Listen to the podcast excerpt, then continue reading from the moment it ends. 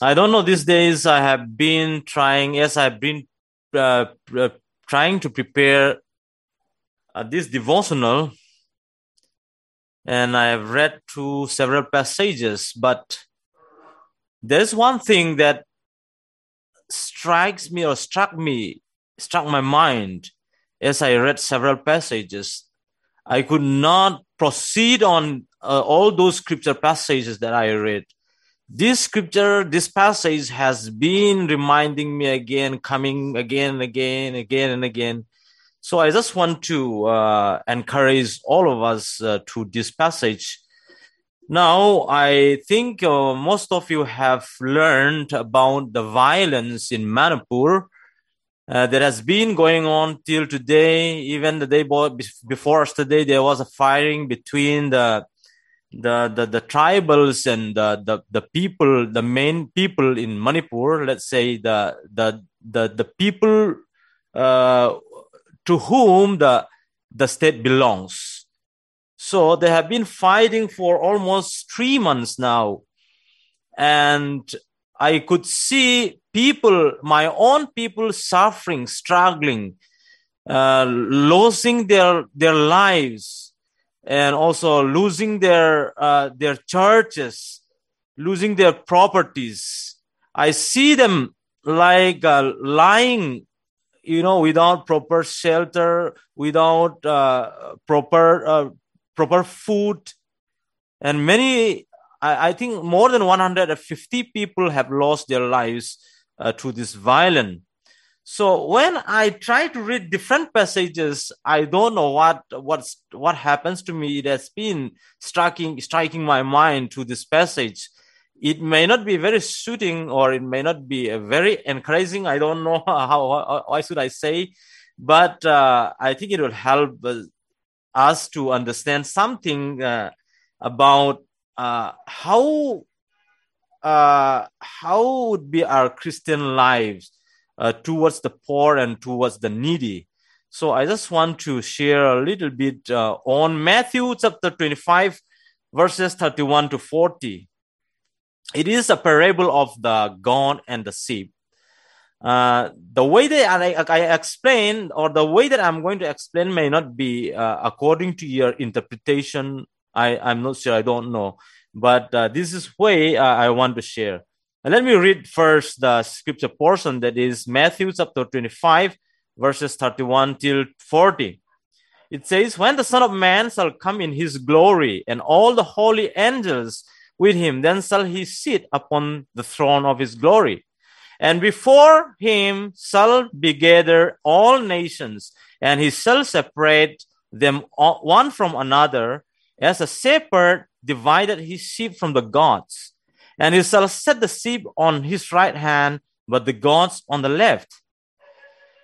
Verse 34 Then shall the king say unto them on his right hand, Come, ye blessed of my father, inherit the kingdom prepared for you from the foundation of the world. For I was an hung- hungered, and you gave me meat. I was thirsty, and you gave me drink. I was a stranger and you took me in. Naked and ye clothed me. I was sick and ye visited me. I was in prison and ye came unto me.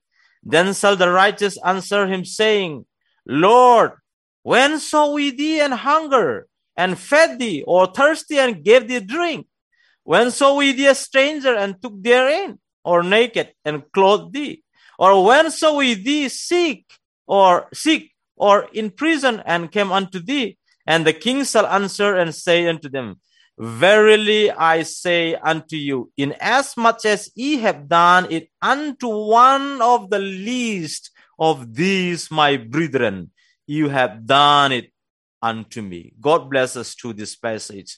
As I've said, as I've read to this, uh, one thing that, that has, has been striking my mind is that I see my own people suffering uh, losing their their property, losing their lives, family members, and uh, scattering here and there without proper shelter, without proper home, without proper food, without proper uh, finance. They are they have been scattering. I see them with my own eyes and I hear them, but it, there is nothing that I can do for them.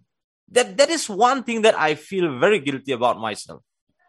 I, I cannot do anything for them. Now, now, please take note of that. That this passage doesn't have anything to do uh, with uh, getting into heaven. This doesn't have to do anything with salvation. Let me clarify before I get it further. So, in fact, uh, when we read in chapter, uh, Ephesians chapter 2 verses 8 and 9, we have been saved by grace through faith. We see that, right? So, so many people misinterpret this passage. That's why I just want to clarify before we get into a little bit further.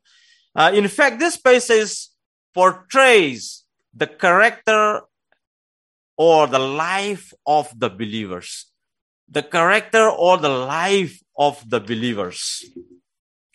Now, it is, as I've said, it is, this passage is talking about actually the parable of the sheep and the goat. And when we look back into Acts chapter 4, verse, verse 32, I've already shared last time, we see about the, the sharing of the possession in the, I mean, uh, of the, at the early uh, believers, the, uh, the early Christians. In Acts chapter 4, verse 32, it says that, and that the multitude of them that believe were, were of one heart and one, one soul. Neither said any of them that aught of, aught of the things which he possessed was his own, but they had all things in common. They had all things in common. Now, we know that believers, we are going to stand in front of our Lord Jesus Christ in the final day. And let me say, in the future, we are going to say, of course, we talk about Bema judgment, the judgment seat of Christ. Of course, this passage is not talking about the Bema judgment or the judgment seat of Christ. I am sure that.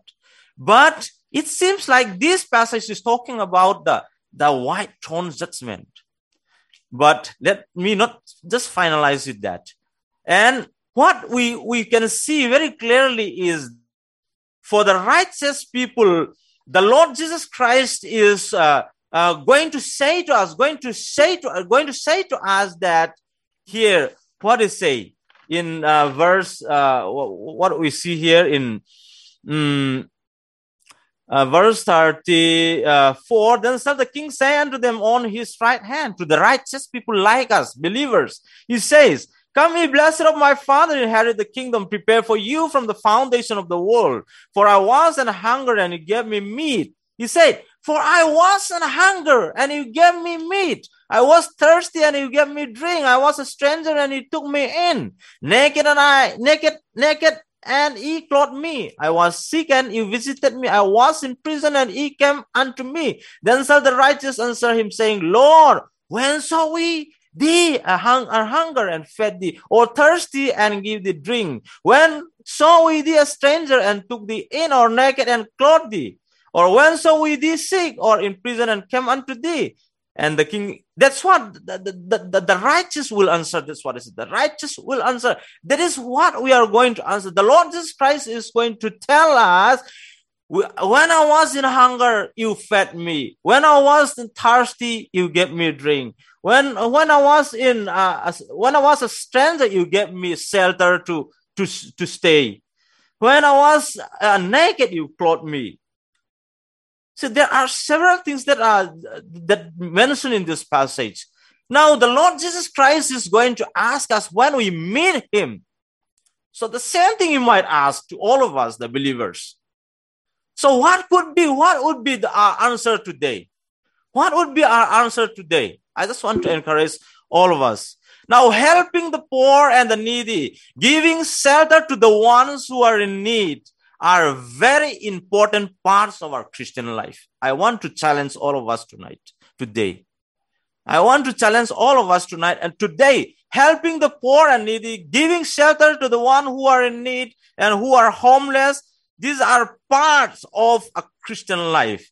This is how we show our love for Jesus Christ. It is not that we show our love to only the brethren or our believer, our fellow friends, eh, believer, our fellow believers. It is how we show our love to our Lord Jesus Christ. Loving and serving other believers or other people demonstrates that we love our Lord Jesus Christ. As we read, as I've said in Acts chapter 4, chapter 4 verse 32 he said the early believers the early christians they had all things in common. Those who are in need they gave. Those who have more they they share to those who are in need. All they have in common they they they stay like that. They live. That is that might be the reason. Who knows? Their mission their ministry was so effective that many people believe in the lord jesus christ. So i just want to challenge this passage teaches us that in doing such we show our love to our Lord Jesus Christ. I will repeat again. This passage teaches us that in doing so, in doing such things, we show our love to our Lord Jesus Christ, not only to our brethren, not only to our brothers and sisters in Christ, but to our Lord Jesus Christ. As I've said in the beginning, I see my own people crying, homeless, uh, no proper shelter. The most pain, painful thing that I see in these people's life is that they don't have a proper place to worship. They don't have a proper place to worship. That is one of the most painful thing that I see. So many churches have been demolished or uh, destroyed. They are going through tough time. So this passage speaks to me because I could not do anything for them. It really challenged, it, it really touched my heart. Now, finally, the Bible says in Matthew chapter 9, chapter 6, verses 19 and 20. Let me read this passage and finish off. The Bible says in Matthew chapter 6, verse, verses 19 and 20.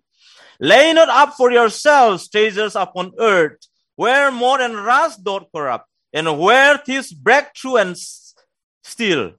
But lay up for yourselves treasures in heaven, where neither moth nor rust both corrupt, and thieves do not break through nor steal.